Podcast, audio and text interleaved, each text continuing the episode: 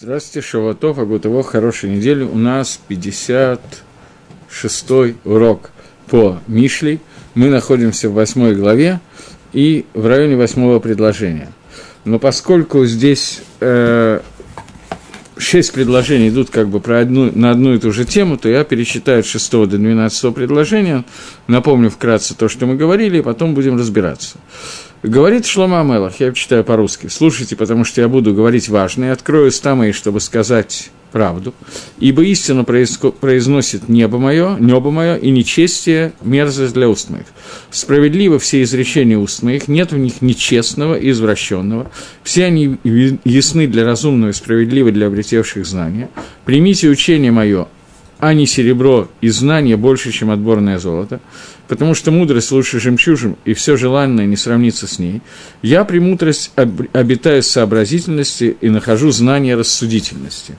Так он перевел.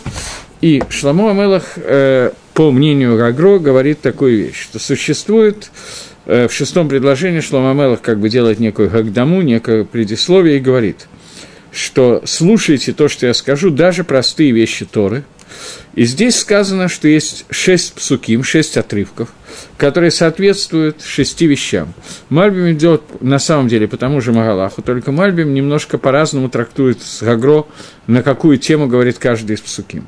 А, он, Гаон говорит, говорит, что существует псуким, микро, то есть Тора, письменная Тора, Мишна, Гемора, Мидраш, Агадот.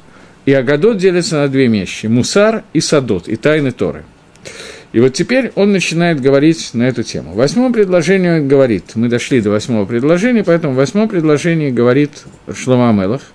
Теперь я буду читать более или менее дословный перевод. «Бецедек коль имрейпи, эйн багем нефталь кэш». Как он переводит это на русский язык?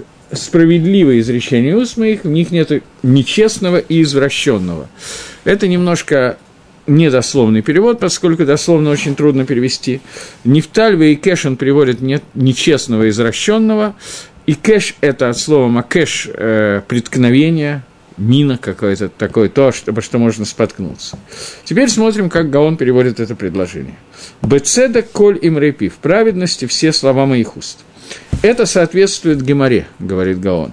То есть прошлое предложение, первое предложение, шестое, соответствовало Хумашу, седьмое – Мишне, где сказано, что эмес и егепи, что все, что будет сказано, это эмет, это истина, поскольку в, Мишне все законы изложены очень кратко.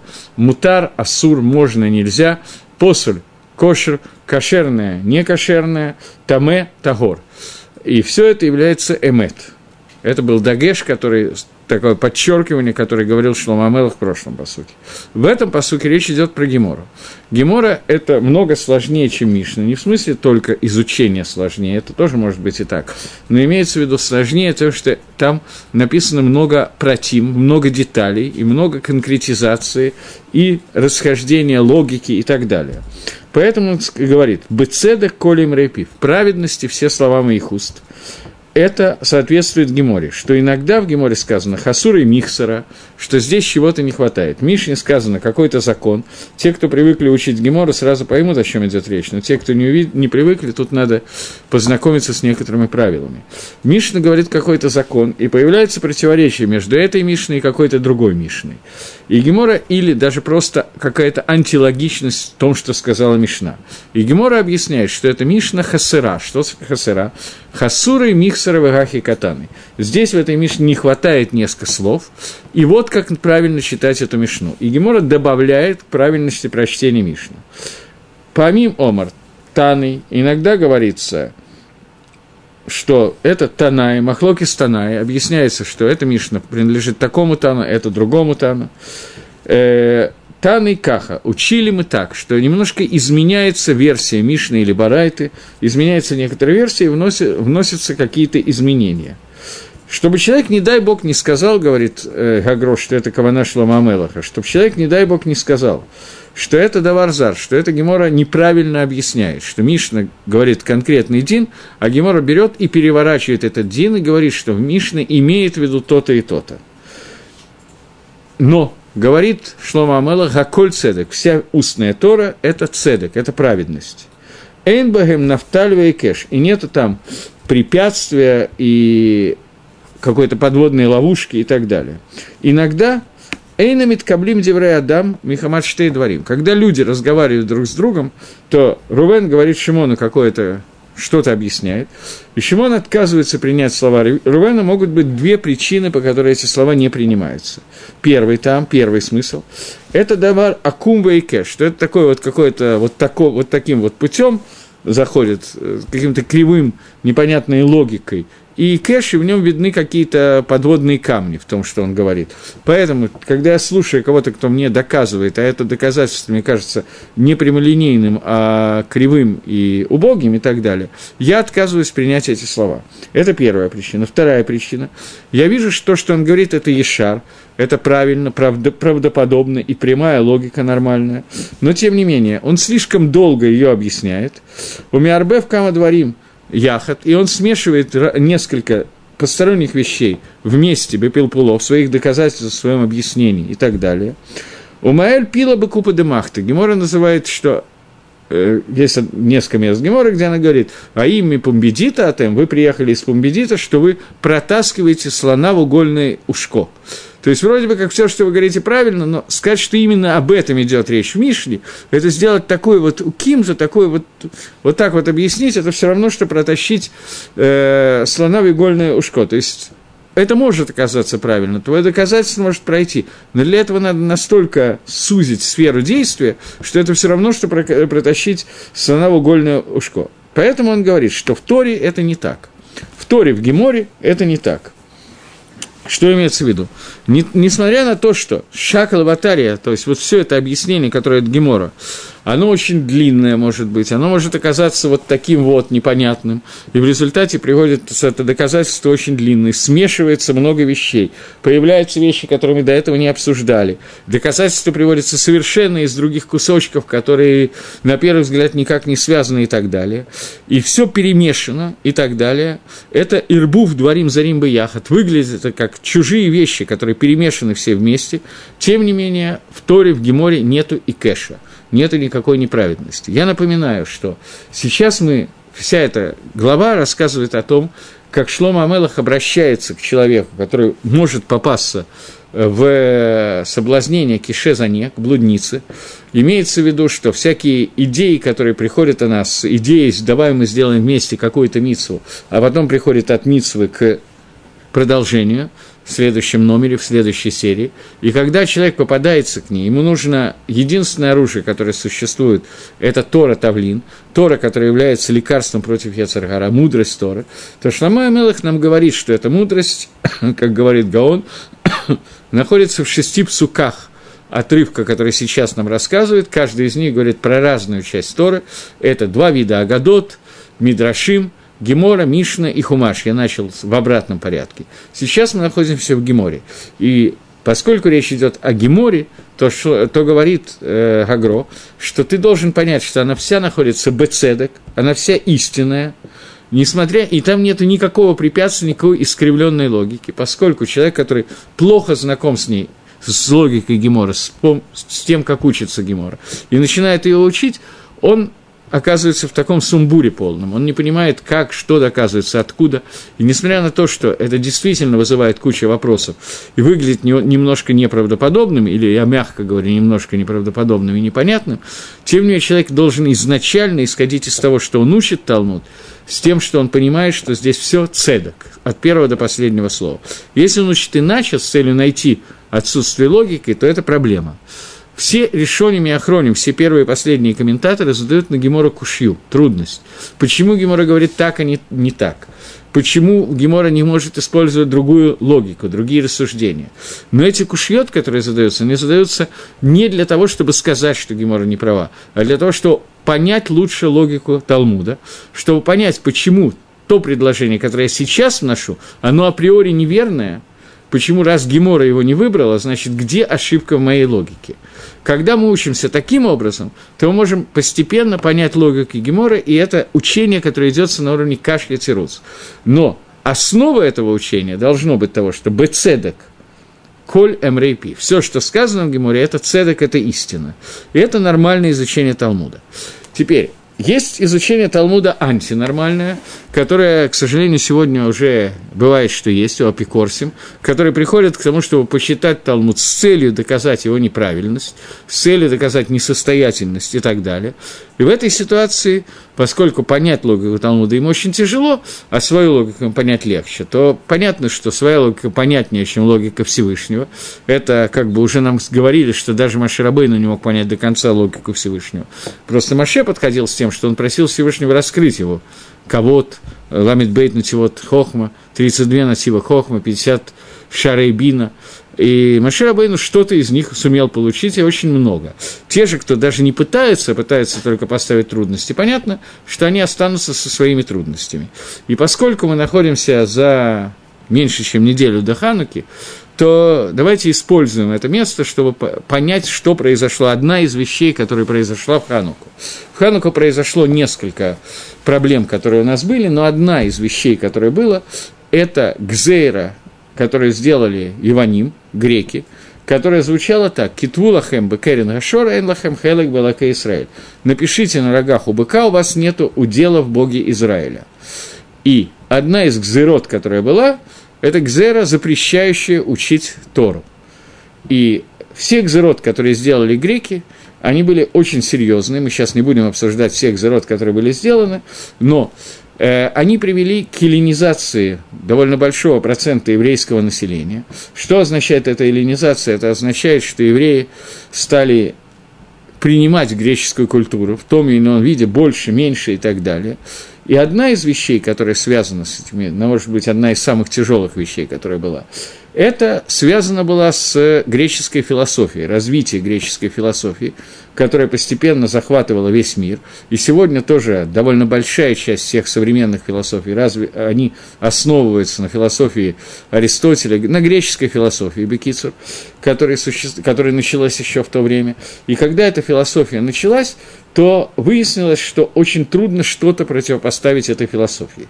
Поскольку логика, которой владели греки, она была очень сильная, они были довольно умные люди, они задавали очень сильные кушьет, я не имею в виду сейчас софистику и так далее, которая, в общем, более или менее сразу стало понятно, что это неинтересно.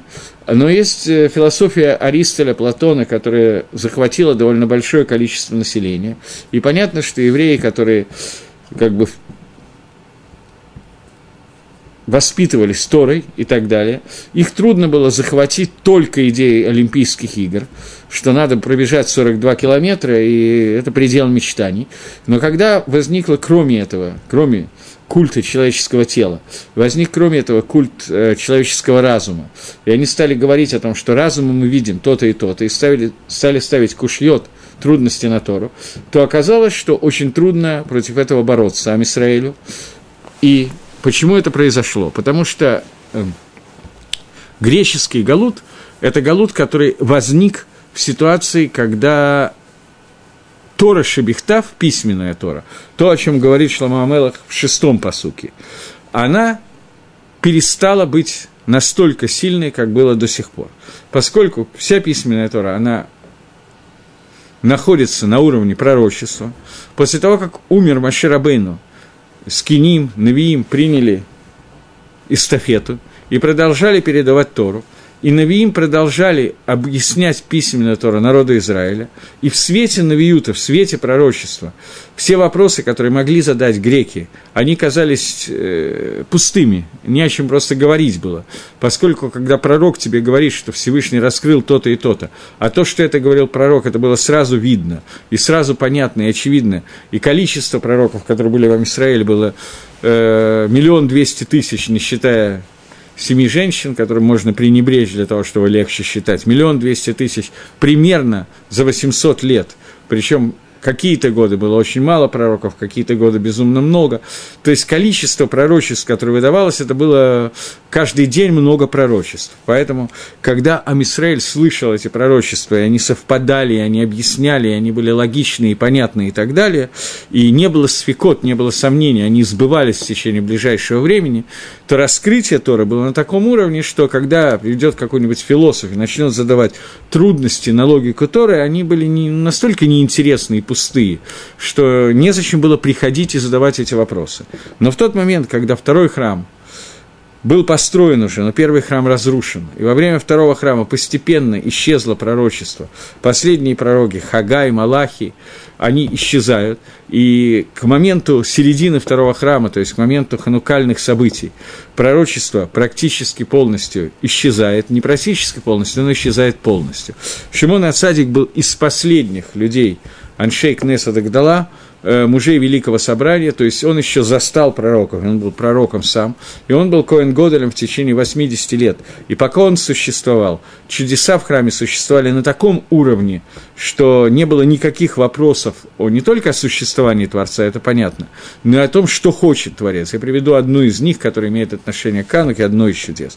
А именно, все эти годы, пока Шимон Ацадик был жив, свеч, свечи миноры, которые он зажигал, когда зажигалась минора, то минора горела с утра до утра, 24 часа в сутки, и свечи горели постоянно, и освещали светом этих свечей, освещался весь мир, весь Байдамигдаша, из Байдмигдаша, сам храм освещал весь мир. Поэтому суть этих свечей была раскрыта, и вот приходят греки, которые тумят, делают негодным к использованию масло для зажжения миноры.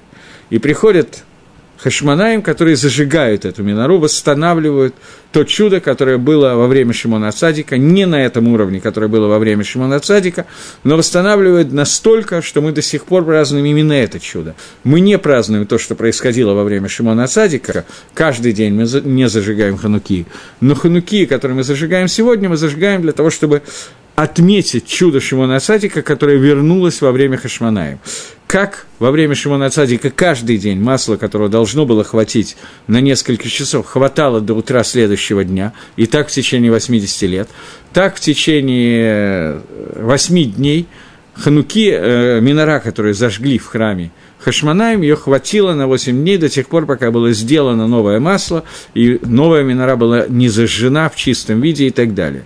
Минора горела все это время. То есть свет миноры вернулся на состояние света Шимона Цадика, и это, то есть, на уровень, практически уровень пророчества, и это то, что мы празднуем в Хануку, то, что мы будем праздновать на следующей неделе. В Муцей Шабас, когда мы будем зажигать первую ханукальную свечку, Байзра Дашемит Барах. Так вот, э, Свет Хануки символизирует свет устной Торы.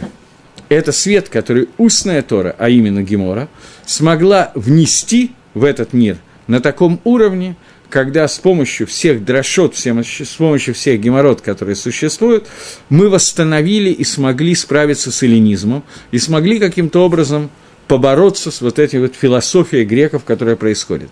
Философия греков состоит именно в том, о чем говорит этот посук Гагро в Мишле, который говорит о том, что когда вы будете учить Гемору, вы должны видеть, что несмотря на то, что в Геморе есть несколько вещей, много вещей, которые кажутся нелогичными и неправдоподобными, вы должны понять, что это седок, что это истина, и это эмет. В отличие от философии, которая может выглядеть правдоподобной, логичной и так далее, но это не эмет, это шекер. Поскольку философия и устная Тора, они пользуются более или менее, в какой-то степени, одинаковыми логическими принципами. Разница состоит в том, что философия работает только на этих принципах и держится на том, что человек может доказать. Все, что человек до того, до чего доходит разум, оно существует. То, что человек не может постичь, постигнуть разумом, эта философия отвергает.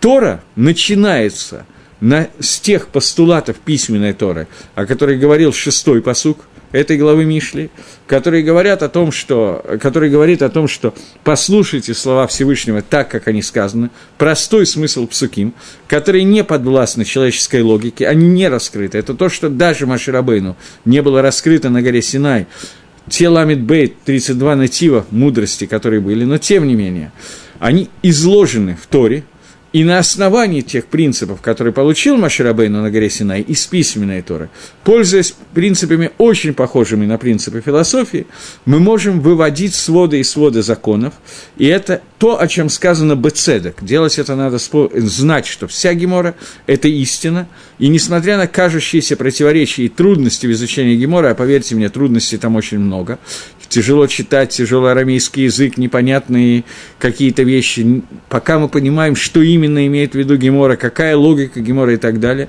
Мы должны, окажется в первый момент нелогичная логика и так далее. Но постепенно, пока мы ее учим и так далее, мы должны стремиться к пониманию этой логики, мышления, которое нам дает Всевышний, которое раскрывается через Гемору Творцом мира.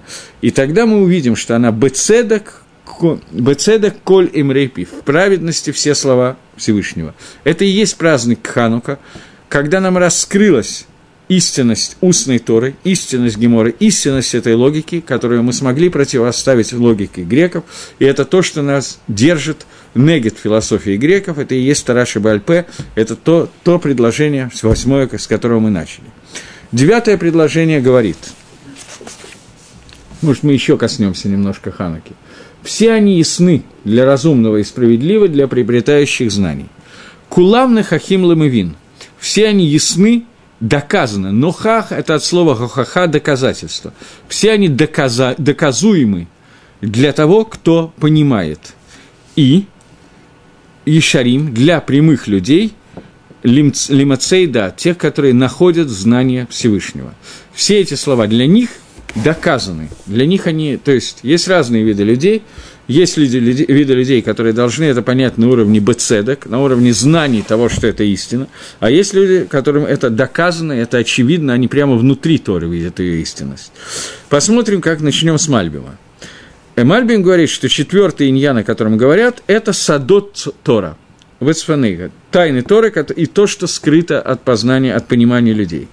Есть те люди, которые и сигу атам, а, которые достигли понимания этого на уровне кох своей бины, на уровне силы своего разума, что они поняли посредством э, бины, разума, гадлус Всевышнего, уровень Всевышнего, величину Всевышнего и его действия, его чудес, которые были во время Маасе Бершит. И его цавы, и его воинство, и его лагерей, которые описаны в Маасе Меркава. То есть есть люди, которые садот Тора смогли познать с помощью изучения Тора, с помощью своего разума. Есть, которые поняли их посредством дата, не с посредством бины, а посредством дата, говорит Мальбим. Что такое дат? Едиот, гацахуд шебенефиш. Это те цах, как цах сказать, прозрачные, те, те чистые, то чистое знание, которое находится у них в душе, э, к дойшим, святых людей, Берей Лева, в которых есть э, открытое, ясное сердце, Бейнины Лакут, которые связаны с, инины, с вопросами, связанными с божественностью. И мне, говорит Мальбим, понятно, что наей дат, най, условия для приобретения знания, это чтобы человек был ешар, чтобы он был прямой. Шейошер, гуакав юэтер кацар. Что такое йошер? Что такое прямая линия? Это линия, которая соединяет два, отрез, два отре, отреза, которые соединяют две точки и находятся между ними. Также дат, она относится ко всем вещам, которые понятны человеку посредством его э, хушим, его чувством или мускалот, или его разумения с первого взгляда. И нужно, чтобы человек узнал эту вещь, которую он знает Бедерига и Теркацав, самым прямым путем, самым коротким путем, которым можно его достигнуть. И это очень трудно быть ее Адам. Сделать для, с разумом, с едиот человеческими, что несмотря на то, что ров людей идут э, бумагалим, какими-то окружными путями, савивим, которые окружают и кружат и так далее, и, по, и пытаются понять, э, через них они пытаются доня, по, пойти и достигнуть идея брура, прямого понимания.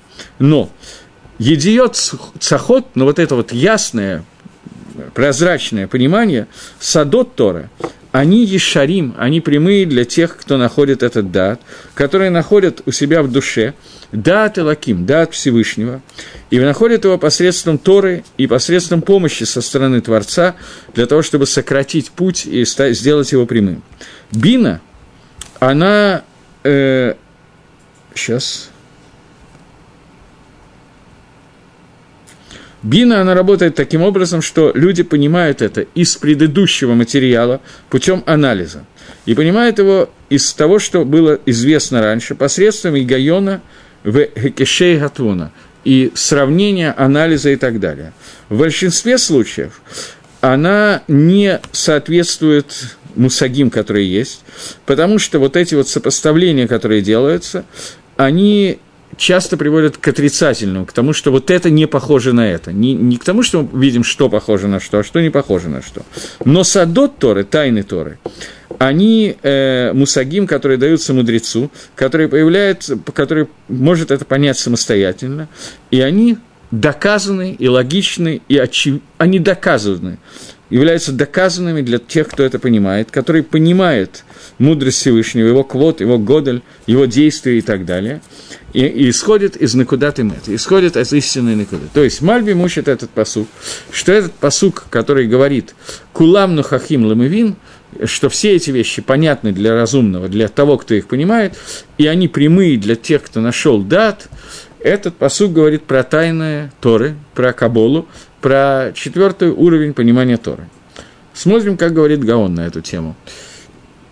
Гаон говорит, что это соответствует понятию Мидраша. Не Каболе, не Соду, а Мидраша. Я сказал, что и тот, и другой видят шесть уровней Торы, но по-разному толкуют псуким. Гаон идет по прямому пути, что шесть псуким первый, второй, третий, четвертый, пятый, шестой идет по уровням восприятия. Э, первый – пшат, микре, пасук, второй – мишна, третий – гемора, четвертый – мидраш. Э, а Мальбим, он чередует, он не пишет, что это идут именно в этом порядке, у него порядок другой. Гаон говорит, что этот посук рассказывает про Мидраш. Например, сифра, сифры и тому подобное, что они очень удивительны из-за двух вещей. Первое, что у них Даршим Эдгадин учат законы, то, что в Торе написано как бы мифураж, что Дин не так. То есть, драша, которая приводит Мидраш, мы привыкли к слову «мидраж», здесь надо сделать некоторое отвлечение. Обычно люди слово «мидраж» называют не «мидраж», а «агаду». Всякие рассказы о том, что происходит, такие не очень понятные, называются «мидрашим». Мидраж – это не это. Мидраж – это то, как из способа выводится галаха. Существует мидраж Агада, но там мидраж, обычный мидраж, это мидраж э, Галаха, как из посука учится такая сякая Галаха. Поэтому Гаон приводит пример. Есть посук «Айн тахатайн» – глаз за глаз, око за око обычно по-русски переводят. Человек, который выбил глаз другому человеку, ему тоже нужно выбивать глаз. Это простое понимание посука.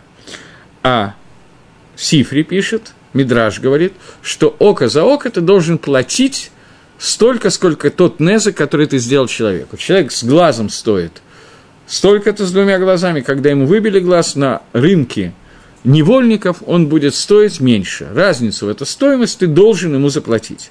То есть, простое понимание посука, ты выбил глаз, тебе выбивает глаз, мидраж приходит сказать ровно наоборот простому пониманию. Поэтому у людей это вызывает некое недоумение, что Тора вытаскивается из своего прямого смысла и тому подобные вещи. Окей. Okay. Э, поэтому Кулам нахахим ламевин. Поэтому, говорит Шламу Амелах, все эти вещи, несмотря на их кажущееся противоречие простому смыслу Торы, они понятны, тому, понятны, непонятны, доказаны тому, кто понимает, как это доказывается. Вторая вещь. Э, когда мы даршим посук, как, например, слово «в им» и «если», это пришло лирбот привести какие-то новые законы, которых не написано до этого. Например, Тмура – что такое Тмура? Я перевожу Гаона. Написано в посуке. Им Захар лербот Влад Баалый Мумин. Им Никева лермот Трума Баалый Мумин. Слово «им» пришло включить. В посуке говорится, что если у тебя есть э, жертва, которую ты обозначил, предназначил какую-то корову, не корову, конечно, э, козла, которого ты предназначил жертвоприношение мужского рода, то слово «им» пришло сказать, что если не совсем правильно, я таки предназначил не козла, не козла а козу муж, э, женского рода э, в жертву, и у нее есть мум, у нее есть изъян, а она рожда, рожает другого козла уже, она оказалась беременна и рожает козла мужского рода. Если у него есть мум, он тоже имеет тот же статус, что коза, то есть его надо выкупать, и определенные законы, которые изложены относительно жертв э, Баалы и Мумин, то есть жертвы с изъяном, не годящиеся к жертвоприношению, слово им пришло добавить, что это относится не только к самой жертве, которую я назначил, но и к ребенку, который от нее рождается, козлу, который рождается у козы, быку, который рождается у коровы и так далее, к нему относятся те же самые дни. В Торе это не написано. Это даршим из слова «им», что мы приходим и добавляем к Торе то, что на первый взгляд не находится в Торе, и тому подобные вещи. Что ли Хойра – на первый взгляд, никакой гахахи, никакой раи, никакого доказательства в посуке нету, что об, именно об этом идет речь. И поэтому сказано, что куламу хахим ламавин, тот, кто учит Гемору, учит Мидрашим, эти Мидрашим тоже приведены в Талмуде, но есть Геморот, который учится одним способом, Мидрашим – это то, как Даршим, как выводится это из псуким, они учатся совершенно другим способом. И человек, который понимает как учится Мидрашим, человек, который всю жизнь проводит в этом, ему они уже являются для него обоснованными и доказанными. При этом он, может быть, и не может доказать это другому человеку, который первый раз открывает Гемору, потому что ему эта логика покажется непонятной. Но, тем не менее, для него это является доказанной вещью. Поэтому Шламу Амелах призывает человека, который начинает учить Мидраш, он говорит, что знай, что они куламу хахим лумивин. Они все доказаны для того, кто это понимает. Ты хочешь стать мивин, поучись некоторое время, и тебе они тоже окажутся на хахим. Но сегодня ты должен знать, что это доказательство существует. Грубо говоря, человек, который может, это слишком грубый пример, но неважно. Человек, который сталкивается с теоремой Фермы и не может ее сегодня доказать, он может поверить, что эта теорема Ферма доказана, знать, что она существует, несмотря на то, что он сам ее доказать не может. Для мывин, для того, который понимает, это называется доказанная вещь. Для того, который не понимает, он только начинает работать, это будет вещь, которая сегодня не имеет доказательств. Ему надо просто знать ее истинность. И соответствие с тому, что э, это не, не, ты не видишь доказательства из, паху, из посука, тебе говорит Шлома Мелах, знай, что они все доказаны. Все эти вещи, все Мидрашим, которые приводят Геморрот и Мидрашим, они все доказаны. Пируш, имеется в виду, объяснение, что все вещи, которые выводятся из посука, это доказательство, что это и есть то, что имеет в виду этот посук, этот отрывок Торы. В Икуламных их они все доказаны. Только для кого? Для того, кто это понимает. Для того, кто умеет учить одну вещь из другой вещи. Тогда он понимает, что из посука, это, это написано в посуке, но при, при прочтении человеком малограмотным, при прочтении посука, понятно, что он не может это увидеть. Грубо говоря, возьмем какой-нибудь простой пример, который уже дал э, Вильнинский Гаон. Когда написано «око за око, зуб за зуб, глаз за глаз», то возникает вопрос, что э, откуда Мидраж берет, что око за око или зуб за зуб, я должен платить за зуб, платить за глаз – они мне должны выбить глаз, если я кому-то выбил глаз. Понятно ответ, вопрос. Откуда это взял Мидраш? Человек, который к этому привык, он просто к этому привык. Но человек, который впервые с этим сталкивается, у него вопрос, откуда это взято. Ответ на этот вопрос, один из ответов на этот вопрос. Возьмем двух человек, Рувена и Шимона, Васю и Колю. Вася убивает Коле глаз – у Коли есть два глаза, Вася выпил один из них Коли. У Коли есть два глаза. У Васи есть один глаз. Если сегодня мы накажем Васю тем, что мы выбьем у него глаз, то мы его сделаем слепым. То есть мы накажем его больше, чем он сделал э, проблему тому, кому он выбил глаз. Поэтому наказание выбивания глаза будет водай, безусловно, несправедливое наказание. А наказать его больше, чем он сделал, мы не можем. Поэтому мы видим, что прямой смысл посука глаз за глаз невозможен, потому что тогда нам надо разделять, мы говорим про одноглазого или про безглазого. Следующий вариант. Человек, которому 84 года, он случайно выбивает или нарочно во время боксерского поединка выбивает зуб 20-летнему э, молодому человеку. 20-летнему молодого человека было 32 зуба, осталось, один, э, осталось 2, сколько было, 32, осталось 31. У 80-летнего человека у него остается ни одного зуба, у него нет ни одного зуба. Мы не можем технически его наказать тем, что мы у него вырываем зуб. Поэтому эта вещь тоже невозможная. Соответственно, логика подсказывает, что наказание должно быть одинаково для 80-летнего человека и для одноглазого человека. Иначе Тора обязана была бы написать эту разницу. Поскольку эта разница отсутствует, то значит наказание будет одинаково, значит единственный способ его учить – око за око – это будут деньги. Это простое логическое доказательство, которое я могу привести. В большей части Мидрашим ни я и никто другой не может привести этого доказательства по ряду причин. Поскольку человек, который начинает учить, он не знаком с мусагим, с основами, которые нужны для того, чтобы воспринять это доказательство. Поэтому Шлома Амела говорит, что ты должен знать, что все они доказываемые, и даже если ты учишься с учителем, который сам не знает этого доказательства, или не может тебе привести это доказательство, тебе нужно знать, что эти доказательства есть, и это то, как надо учить Мидраш поскольку Мидраш действительно одна из самых тяжелых в изучении частей Тора. Продолжим дальше. Вы и Шорим. Если есть вопросы, то спросите. Это Мидраш Галаха.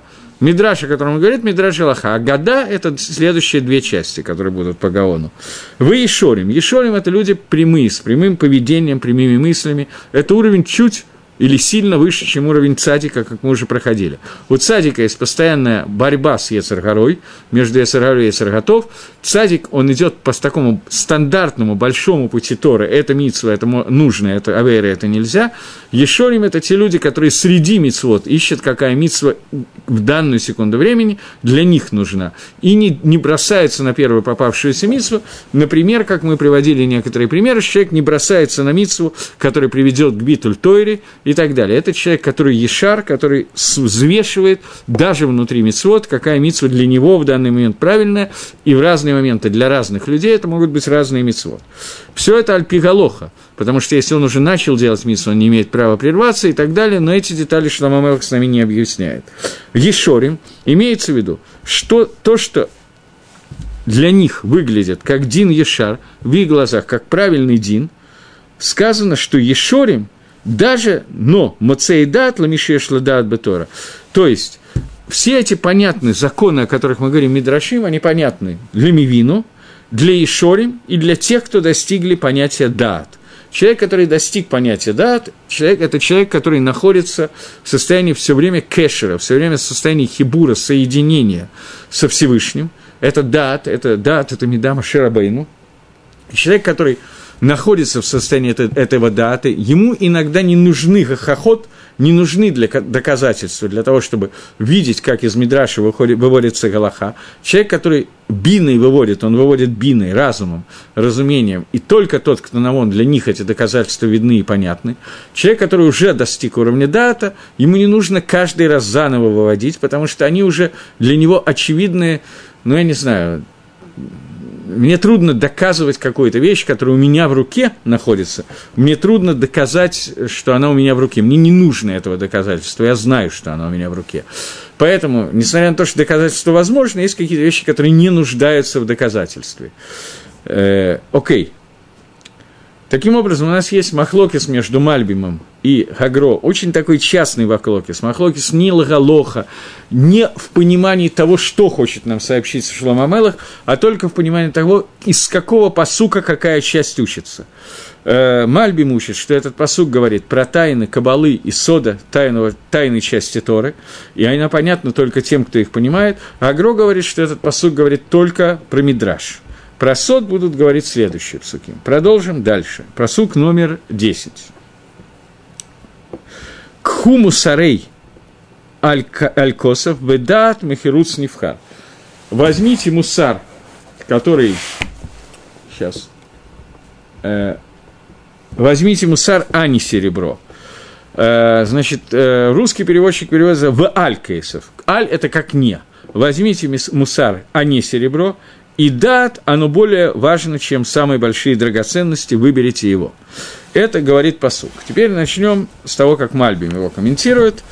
Э, хотя, честно говоря, мне эти кусочки больше интересны Газгаоном, но посмотрим, начнем, чтобы просто не терять всего. Кхумусар валь кейсов, говорит э, Мальбим. Кейсов дается для того, чтобы ее тратить. Деньги даются для того, чтобы серебро, для того, чтобы его потратить. И э, за деньги покупаются вещи, которые нужны человеку. Что не, те, не так с харуцем? Харуц – это драгоценности, которые не тратятся. они не даны человеку, человек их не приобретает для того, чтобы потратить, но их собираются для воцера, в хранилище, в копилке. И поэтому мусар хохмы, он подоблен, он подобен деньгам, только сказано, что выберите мусар, а не деньги. Когда у тебя есть выбор, что взять, деньги или мусар, выбери мусар. Что уже сказано, что Ирад Гашем, мусар хохма, что страх перед Всевышним, он как бы покоится на мусаре и хохме, на мудрости мусара. Э, Шиаен шиен аль хокея хохма муфат адат. Потому что человек может увидеть, что на э, хохме нету хукей хохмы дата. В Ецер лев человека, но Ецер человека, который существует в сердце человека, он идет лит на гек хохме, он идет против мудрости. То есть мудрость, на самом деле, весь этот перек на эту тему, что когда у тебя появляется какое-то желание Ецархары чего-то такое сделать, и ты поддаешься ему, это и есть Ишазана, то то, что может ей противостоять, это хохма, которая есть. Он говорит, что, хо, что Ецер находится в, э, в сердце человека, поэтому нужно как-то от слова мусар, лаосор, как-то вот сжать духовные силы мусаром, который является Ирад Гашем. То есть мусар от слова лаосор, я себе запрещаю, я себе сжимаю, я запрещаю себе какие-то вещи. Человек должен, для того, чтобы достигнуть Ирад Гашем, боязни Всевышнего, он должен запрещать себе какие-то вещи. Посредством этого он начинает воспринимать законы мудрости, и они храняют, и это охраняет Ирад Хашем, которые, которые приказаны Всевышним. Поэтому мусар хохмы – это вещь, которая дается э, богатцо, шаль-еда коним хукей хохма. То есть она, мусар нужен для того, чтобы его тратить. Не для того, чтобы его копить, а для того, чтобы его тратить, подобно деньгам. Что имеется в виду? Что на мусар, с помощью мусара, я покупаю себе хохму, мудрость. Ваацрима то А хохма уже нужна – они, она уже, ее нужно сохранять в Ацрей Галев, ее не нужно тратить, ее нужно хранить в хранилищах сердца. Как написано, и ради Ашем Оцро, боязнь Всевышнего находится в Оцере, в, Оцере, в, в хранилке, в, в хранилище, в копилке. И поэтому сказано, что и ку мусар хохма, что на мусар покупается хохма, и не постарайтесь купить мусар, приобрести себе мусар для того, чтобы приобрести э, хохму, и не старайтесь приобретать деньги, потому что за деньги вы купите какие-то вещи, которые являются гевель, которые являются пустотой, временными вещами, в которых нет мамашута. На мусар же вы можете приобрести мудрость, которая является сигулой очень дорогой, для того, чтобы хохма сохраняла Ират Шамай. В дат Михарус Нивхар, а дат он стоит больше, чем все драгоценности в хранилище. В соответствии с драгоценностями, параллельно им, мы не тратим их для Гацо, а только для того, чтобы их хранить. Мы драгоценности мы приобретаем, жемчуг, изумруды, я не знаю, что еще, мы приобретаем для того, чтобы они лежали, лежали в копилке, а не для того, чтобы их тратить.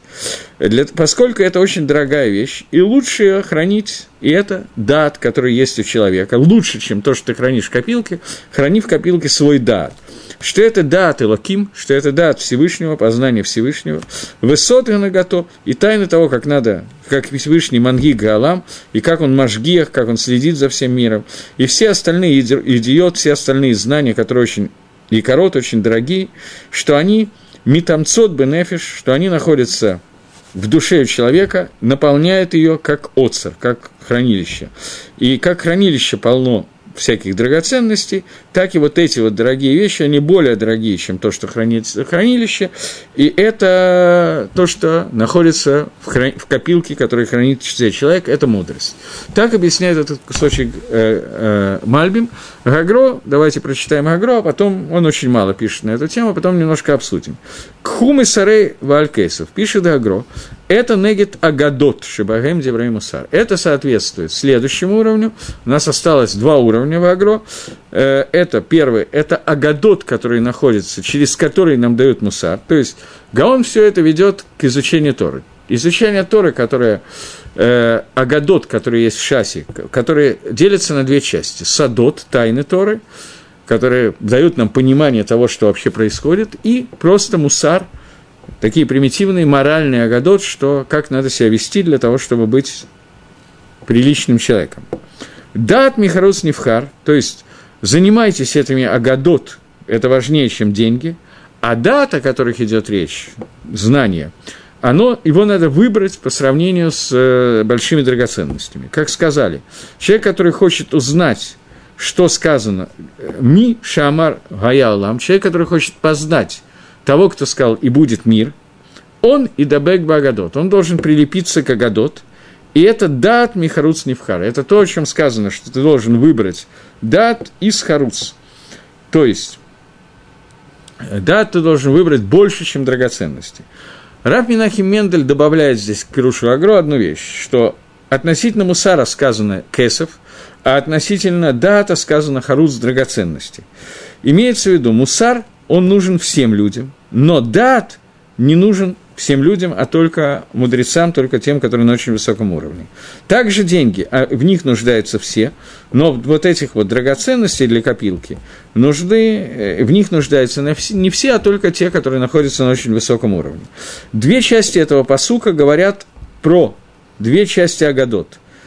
Первая часть – это Агадот Мусара, и вторая – Едиад Гашем – Харуц, харуц – это вид золота, как объясняет Раша в Мишле в третьей главе.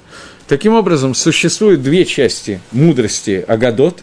Одна – это мусар, который должны постичь все. Вторая, которую могут не все постичь, это едият Гашем, это познание Всевышнего. Окей. Э, я, наверное, рассказывал эту историю, но тем не менее расскажу еще один раз – Э, может, не рассказывал, я не помню, в третьей главе, когда мы учили, мне кажется, что я говорил на эту тему, что был тут в Иерусалиме один такой очень известный, была семья очень известных миллиардеров по имени Райхман. И вот один из них, его так, он был довольно странного поведения, этот человек, э, когда он умирал, э, дело в том, что какое-то время эта семья Райхман, их было несколько братьев, они содержали почти всю как бы харидимную религиозную общину не только Эрицисраиль, но и Америки, Канады и так далее, они были безумно богатые. Но потом так Всевышнему захотелось, что они Ердуми на Хасим, они очень сильно прогорели на каком-то лондонском проекте, потом на землетрясении в Минске, потеряли очень много денег. И сегодня у них остались деньги, но они уже не мультимиллиардеры, они обеспеченные, богатые люди, но совершенно не того уровня. Так вот, один из этих братьев, по-моему, старший, хотя я точно не могу сказать, когда он умирал, он оставил два завещания – в одном конверте было написано «вскрыть до смерти», а второй, до похорон, в другом – после похорон. А, они вскрыли конверт, который был до похорон, и там было в завещании, среди прочего, написано, что он просит похоронить его в носках. По еврейскому обычаю похороны производятся очень в конкретном виде одежды. Почему это сложный вопрос? Насколько это обязательно, это тоже очень сложный вопрос. Но хоронят в таком тахрихине, саван по-русски переводят, белого цвета, определенный, из определенного материала и так далее – а вот он просит, чтобы кроме этого были надеты носки. Поэтому пошли к Раву посоветоваться, решили, посмотрели число, когда это он писал, решили, что в это время он уже был не Цалуль Бедат, уже немножечко э, Мивульбаль, перед смертью люди обычно не все понимают. Решили, что не надо обращать внимания, похоронили в саванне, пришли и вскрыли второе завещание, где было написано «вскрыть после похорон». Там было написано, вот видите, сколько было у меня миллиардов, и даже носки я не смог взять с собой. Э, то есть оказалось, что он был достаточно цалуль бедат и так далее, и хотел научить некоторому мусару своих детей, для того, чтобы показать, что валам эмет в мир истины, даже носки невозможно с собой взять, никакие деньги, ничего не пройдет, не прокатит. И это то, что говорит здесь Шламу Амелах, он, правда, не касается сейчас Алам Эмет, он говорит про толк в этом мире. Он говорит, что когда тебе нужно бороться со своей царгорой, то ты должен знать, что деньги, золото и так далее, они нужны меньше, чем мусар, который ты учишь, и меньше, чем э, едиад Гашем, поскольку мы уже это встречали много раз, топли Тора Миалфей за кейсов, что Тора более важна, чем золото, серебро, жемчуги и так далее. Окей. Следующее предложение говорит. Одиннадцатое предложение продолжает и говорит. Китава хохма мипниним Выколь хавицим лоишвулах. Ба. Что хохма, она лучше, чем пниним, чем жемчуг, и все вещи, которые существуют, не могут сравниться с ней, не станут одинаковых с ней. Начнем с Мальбима. Тава хохма мипниним, говорит э, Мальбим. То, что написано «возьмите мусар, а не деньги», это вещи, которые приобретаются за деньги. Имеется в виду не только деньги, но за деньги можно приобрести вещи, потому что если у тебя будут пниним, жемчуг, который является очень дорогими вещами, дороже денег и так далее, то то, что... Э, секундочку. То лучше, чем пниним, то, что мы можем приобрести за хохму, за мусар – потому что за него мы приобретаем хохму, которая является киньяном в душе человека, то есть она входит в душу человека, и это более дорогое и более важное, чем жемчуг и так далее. И раньше сказано, уже сказано один раз в третьей главе, очень похожая третья глава на это была, что хохма, она дороже, чем жемчуг. И там объясняется, э, и там мы это уже объяснили, говорит Мальбим. Но здесь мы говорим э, по вопросу не дороже или дешевле, а полезнее или менее полезно. Что пниним, э, жемчуг, их тов, все их польза, состоит в том, что у них есть некая сигула, что они Э, лот хен аль насим. Когда ты надеваешь пниним, ты, эта женщина в данном случае, надевает жемчуг, то она мацахен бейны, э, она нравится тем, кто ее видит. Это плюс для нее. И этот хен, эта милость, которую она приобретает в глазах окружающих, она только в глазах людей – тем не менее, это полезная вещь, поскольку драгоценности, которые надеваются, они вызывают какие-то позитивные реакции у окружающих. Но посредством мудрости ты находишь э, милость в глазах и Всевышнего, и человека. И это мы уже один раз говорили. И поэтому мы сейчас указываем, что мусар, моральные качества и мудрость, она более важны, чем пниним. И все вещи, которые существуют, не могут сравниться с мусаром и мудростью, поскольку она более дорогая, чем все, что мы можем сказать в этом мире, все вещи, которые связаны с телом человека, и все, что человек может выиграть посредством них, не сравнится вот с этой вот мудростью. Э, Гагро. Гагро говорит, хохма – это то, что мы сейчас говорим, этот одиннадцатый посуд, это соответствует последней части, а именно мы прошли уже все, кроме сот, тайны, кроме кабалы тайной части Торы – Хохма, это соответствует вот этим садот, они, она важнее, чем пниним, пируш, объяснение. Что раньше написано, что человек покупает вещь, которая ему дорога в его глазах, из-за двух вещей. Первое, что она ему очень нужна. Второе, что эта вещь очень дорогая, и ее трудно найти. Садот Торы, тайны Торы, они лучше, чем пниним, они более дорогие, и всякий, кто желает все вещи, которые могут, они не подобны этой вещи. То есть, пниним, слово пним, пниним, жемчуг, оно отсловится, а, оно само, сам корень этого слова от слова пнини, внутреннее, по ним, внутренность. Жемчуг называется, я не знаю, почему он называется, сам жемчуг называется пниним, но здесь потому что он внутри ракушки находится, поэтому, может быть. Но в нем находится э, название внутренность, внутренность. Здесь поэтому внутренняя часть Торы, самая внутренняя, садот Торы, то, что находится внутри Торы, сравнивается именно с этим жемчугом, потому что все, что внутренняя часть материального мира, она не может быть сравнена со внутренней частью Торы. И поэтому садот, который изложен в Агадот, в Агадот изложены две вещи. Мусар, который мы учили в прошлый раз, и в этот раз, в этом предложении мы учим, что э, внутренняя часть Торы, она дороже всего остального и так далее – я думаю, что на самом деле Гагров все сказал, и Мальбим все сказал, не думаю, что мне надо добавлять. И двенадцатое предложение, которое, я думаю, что на нем мы закончим, может быть, нет, прочитаем. Они хохма шаханти арума. Я мудрость находилась арама. Арама дословно голая. Вы дат мазимот им голая и хитрая. А дат мазимот, знание мазимот, хитрости, могут быть, они, они будут найдены. Я премудрость сообразительности и нахожу знание рассудительности, он перевел. Слово «ару» он перевел как хитрость, рассудительность. В Торе оно переводится как змей был самый голый из всех змеей и самый хитрый из всех зверей. Два, два перевода, которые есть. Э, начнем с Мальбима. Как он объясняет это предложение, только я его... Нет, вот оно. Вот я мудрость находилась арума. Га-арама, хитрость. Это сила, которая есть в душе, взвешивать слова между тем, как делаешь, взвешивать какие-то вещи до того, как, как их делаешь. Как сказано, Коль арум ясеба дат. Любой мудрый, хитрый человек, он сделает в соответствии с датом. То есть дат происходит у дата знания. Есть несколько значений. Это хибур соединения, и это шикуль дат, это взвешивание, постоянное взвешивание, что я на этом потеряю, что я на этом приобрету. Обратное состояние – это пэти, мгновенное действие, без раздумий, соблазнение, которое происходит и так далее.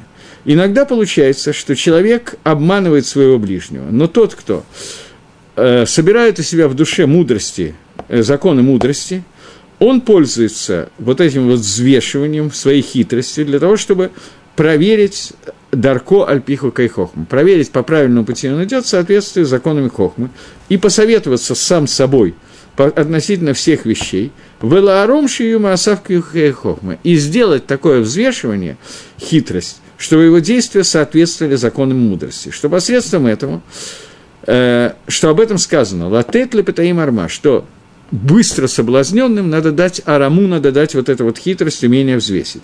Что хохма, она учит ларом лахшов коль маасею. Хохма, она учит, как себя вести мудро и делать все свои действия. Об этом сказано, они хохма, шохен это цель арама. Я мудрость нахожусь там, где арама. Ки арама без хохмы – это только зло, которое может быть. Хитрость без мудрости, без, без мудрости Тора имеется в виду, оно отриц, это отрицательное качество, а не положительное качество. А дат, о котором сказано, оно мазимот МЦ, оно найдет вот тоже мудрость, хитрость. Мазимот – это мысли, которые амукот бехохма, мудрые, э, глубокие мысли, связанные с мудростью. И посредством того, что человек будет му, э, думать на какие-то темы, то он найдет знание, понимание, как достигнуть э, правильное знание, правильное понимание момента. Что посредством этого июна, этого углубленного разумения э, и размышления над законами, он придет к исоду, к основам веры. До тех пор, пока к нему не вернется первый мускалот, первое понимание, или мухашот, или чувство. Таким образом, что вот это вот гарама – она находится до мудрости. После этого мазимот, а после этого да. То есть человек должен вначале начать хитрить, взвешивать, как правильно себя вести, потом прийти к глубленному изучению, только потом он доходит до уровня дат. И это то, что говорит Шламу Амелах от имени Хохмы, когда он говорит, секунду, они хохма шаханти арама. Я мудрость, а я находилась вот э, хитрой, я находилась внутри хитрости. Так перевод. Дословный перевод, я находилась в голости, в оголенности. Говорит Гаон, я мудрость шаханти арама, имеется в виду. Бамаком шани хохма, шокен шам шаханти арама. В том месте, где находится мудрость, там находится арама, там находится вот эта хитрость. Кимин Тойра – Толетбар Луарама, что из Торы мы видим, что с мудрости соседствует, сопровождает мудрость Арама.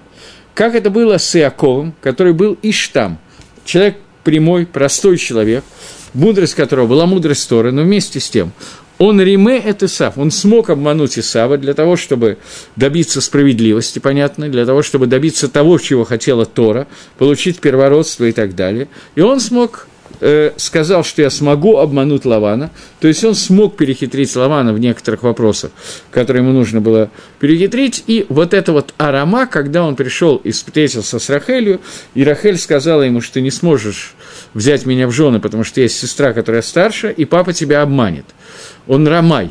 Ответил Аков, Ахиф, а не Барамаут, я его брат в Рамауте, я тоже умею обманывать. Спросил Рахель, а разве цадик может обманывать? Яков ответил, что в определенных ситуациях этот Рамаут, а Рама, когда это Рама Кохма, она разрешена. И это то, о чем говорит здесь Шлома Амелах, что там, где пребывает Хохма, там ты сможешь просечь, когда тебя хотят обмануть. Хохма Торы поможет с этим. И ты сможешь воспользоваться этой арамой там, где это необходимо, для того, чтобы восторжествовала правда Торы. Только в этом вопросе. В принципе, я бы хотел здесь остановиться, может быть, в следующий раз мы с, этим, с этого начнем, хотя бы несколько слов по поводу того, когда можно говорить неправду, когда нет, но у меня не хватит на это времени сегодня, поэтому продолжим. Выдат мазимот мца, и дат найдет вот эти мазимот, то есть мамце лодачи и дели шмордатмо. Хохма приведет к тому, что у человека будет знание, как себя охранять от мазимот, от обмана с другой стороны, как мы уже объясняли раньше. То есть мы здесь приходим, обсуждаем все одну и ту же тему. Как человеку справиться с Ецаргорой, как ему справиться с Ишой Заной, который приходит для того, чтобы его обмануть. Это Ишой Заной может работать и Исав, когда это нужно, и любой другой человек, и может работать, что гораздо хуже, наша собственная Царгара, и мудрость Торы должна как Шлома Мелах нам обещает, подсказывать, как можно справиться, разгадать эту хитрость, которая тебе приходит Ецаргара. Мизимот – это пнемиот шельдат, это вот это находится внутри дат, и поскольку человек, который обладает этим дат, вот эти внутренние части собственного дата, они помогут ему справиться с тем соблазнением, которое приводит Ецаргара. И об этом сказано «дат элаким тимца» – знание Элакима будет найдено с тобой. То есть знание Всевышнего будет найдено человеку, который находится в вот этих шести частях изучения Тора, который говорит Шламу Амелах. Окей, у меня кончилось время. Всего доброго. До следующего Йом Решона. В следующем Решон, несмотря на Хануку, урок будет. Кольтуф. Всего доброго.